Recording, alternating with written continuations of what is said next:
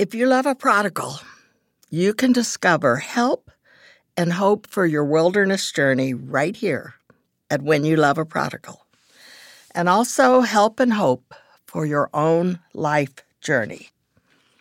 Today, we continue our wilderness exploration, looking for treasured gifts. Were you able to see God's mercy in your life from last week? Were you able to extend that mercy to your loved ones? So as you listen this week, be sure to jot down any aha moments you have about possible gifts and how they might affect your relationship with your prodigal. Several times on this podcast, I have mentioned this statement that I received directly from God.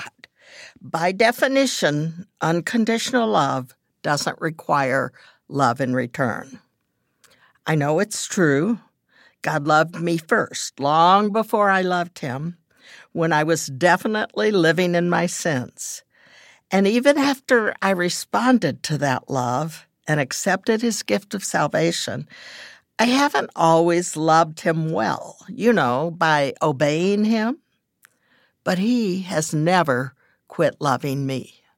That is unconditional love. Parents learn this early. Even before a baby is born, they love her. And the moment they see her, they are head over heels in love. And that's a good thing, because that baby demands everything and gives no love in return for quite a while. Fortunately, they grow up and usually learn to love. Unfortunately, when they become teens, sometimes they break our hearts with words like, "Leave me alone," "I hate you," or in our case of our adopted son, "You're not my real mother." Our son often made it hard to love him. Many of his actions were enough to eradicate all my love for him, but they didn't. And I thought I was loving unconditionally. He first came to us because his birth mother couldn't care for him, and he was hurt and confused. He couldn't call me mom, and he couldn't love me. That would be betraying his real mother. As the years passed, though, I grew to love him deeply. But as he grew, he had much pain to work through. He made lots of negative choices. He was trying to figure out who he was, and loving me was not a priority. And sometimes that was painful to me, and I would say to God, would it be so hard for him to be able to say, "I love you," to me just once, on a birthday card or a Mother's Day card, not even real words? And the Lord responded so clearly, "Judy, unconditional love doesn't require love in return." Yes, we can desire it, but it's not guaranteed at all. And if our love stops because we don't get love back, then it wasn't really unconditional. What a gift Josh gave me, helping me begin to understand the depth of God's love for me. If I never loved him in return, God that is, or did what he asked me to do, or lived in a Christ-like manner, or even if I committed a terrible crime, God would keep loving me. I couldn't make him quit loving me. That's the kind of love, truly unconditional, that God asks us to have for our prodigals. When I began to understand that, I began to just keep on loving, no matter what he did. I will never forget the day Josh said, "I love you." Those words came from a painful situation of his own. I was grateful for the "I love you" that day, and I am grateful even now when those words come easily off his lips and are proved in his actions day after day. But it was a long wait, like twelve years, before he could say that to me. And I thank God that he used this boy, now a man, to teach me the real meaning of unconditional love. Most of us, mm, we have some conditions, and we want this to happen or this to be said or this not to happen, and God says, those may not be good behaviors, but they don't affect my love for you. And I will give you my unconditional love and let it flow through you for this loved one who is causing you pain. So that's another gift. Mercy, we looked at first. Love, unconditional love. And then a gift of grace. And you think, these all seem related. Well, they are all related. So let's look at grace. Grace was not a word in my early life that I knew anything about. I wanted my own way and pursued it relentlessly. I wasn't mean usually, but I had no concept of what grace was. So what is it? It's a hard word to get your head around. In the dictionary, it is defined with words such as favor, goodwill, kindness, charity, love, mercy, pardon, reprieve. Grace is in all of those. In scriptural terms, we learn that grace is the merciful kindness of God to love us, pursue us, extend forgiveness, draw us into a relationship with Him. We can't earn it. It is a gift.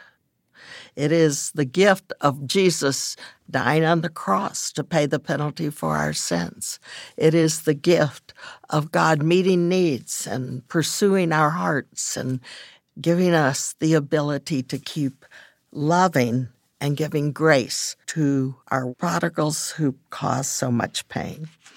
When I met Jesus in high school, I began to get a little glimpse of grace. After all, I was saved by grace through faith, and that began a journey of beginning to understand it. Looking back over the years, I see how the grace of God protected me from wrong choices. He extracted me from the wrong crowd in high school. He said if I married the good man I was engaged to, I wouldn't be able to do what he wanted me to do. I see now that those were His grace to let me uh, be able to make wise decisions. I remember sitting by the pool at Arrowhead Springs in California, looking out over the valley, asking, why me, God? Why am I so blessed? And He really showed me this was His grace, that He had given many things to me. And the work God called me to, what an incredible gift of grace.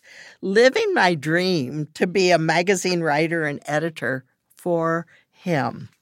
The amazing privilege that I had of working with the crew founder, Bill Bright, of meeting humble servants of God, of writing about what God was doing in people's lives all over the globe. So much grace. I didn't deserve that. God was kind and extended grace to let me have the dream of my heart serving Him. It didn't feel like grace when I waited and waited through five years of dating for Steve Douglas to decide he could, should, would get married. But when he finally proposed to me, I was overcome with God's grace to give me such a man. And oh, how I miss him now. Children are great grace instructors. It took a lot of grace to make it through my first daughter's first months. She had a hurting tummy and cried constantly and hardly slept at all. Gratefully, daughter two slept much of her first year, a kind grace from the Lord after the first one. And they both have been grace to me throughout their lives, and even and especially in the past couple of months. My greatest teacher about grace, our son Josh. Oh, such grace I have learned. God gave grace first to this boy to lift him out of his unstable situation into a home where he received love and security and many advantages uh, though it took a while for him to grasp that. It took God's grace to give me understanding of his grace. I needed to go much deeper into grasping how God had shed his grace on me and how needy this boy was of a lot of grace. Grace to endure and persevere through Josh's wilderness journey for me. Grace to rise above what he thought he would be into something that God had planned for him. Grace for me to give, extend, repeat, offer sometimes grudgingly, sometimes through tears, but increasingly, freely and joyfully, grace to this boy. As is true for all of us, comprehending something of the grace of God takes a journey, sometimes a long one, but God never gave up on me. He kept pouring it on, opening my eyes and my heart to see grace, and even showed me how to give grace to others. The grace to give and to receive that I learned from Josh has been extended broadly and deeply to family, friends, coworkers, and strangers. I understand more each day that God calls us to be his arms of grace to all those that we encounter. And yes, to me, oh, the grace that he keeps giving. So what has it been for you? When has it been challenging for you to keep loving your prodigal? How could you apply unconditional love to the situation? To love even though they don't deserve it. To love even though they throw it back in your face. Unconditional love, it goes hand in hand with the grace that God has poured on us and given us through Jesus. How have you seen grace in your life through loving your prodigal? Where have you given unexpected grace, surprised your prodigal or others who were watching? When might you give grace today? Write it down. You've heard me say it week after week after week. I think I'm going to remember something that God touched my heart or my mind with. But if I don't write it down, it's usually gone. And next week, well, we're going to explore deeper in the wilderness and look for some more gifts that will transform our lives and the way we relate to our prodigals. Be sure to check out the show notes. We'd love it if you subscribed uh, to this podcast. That would bless me. Uh Give some grace to me, and uh, really love it if you would tell others as well, or even write a review. Thank you. God bless you.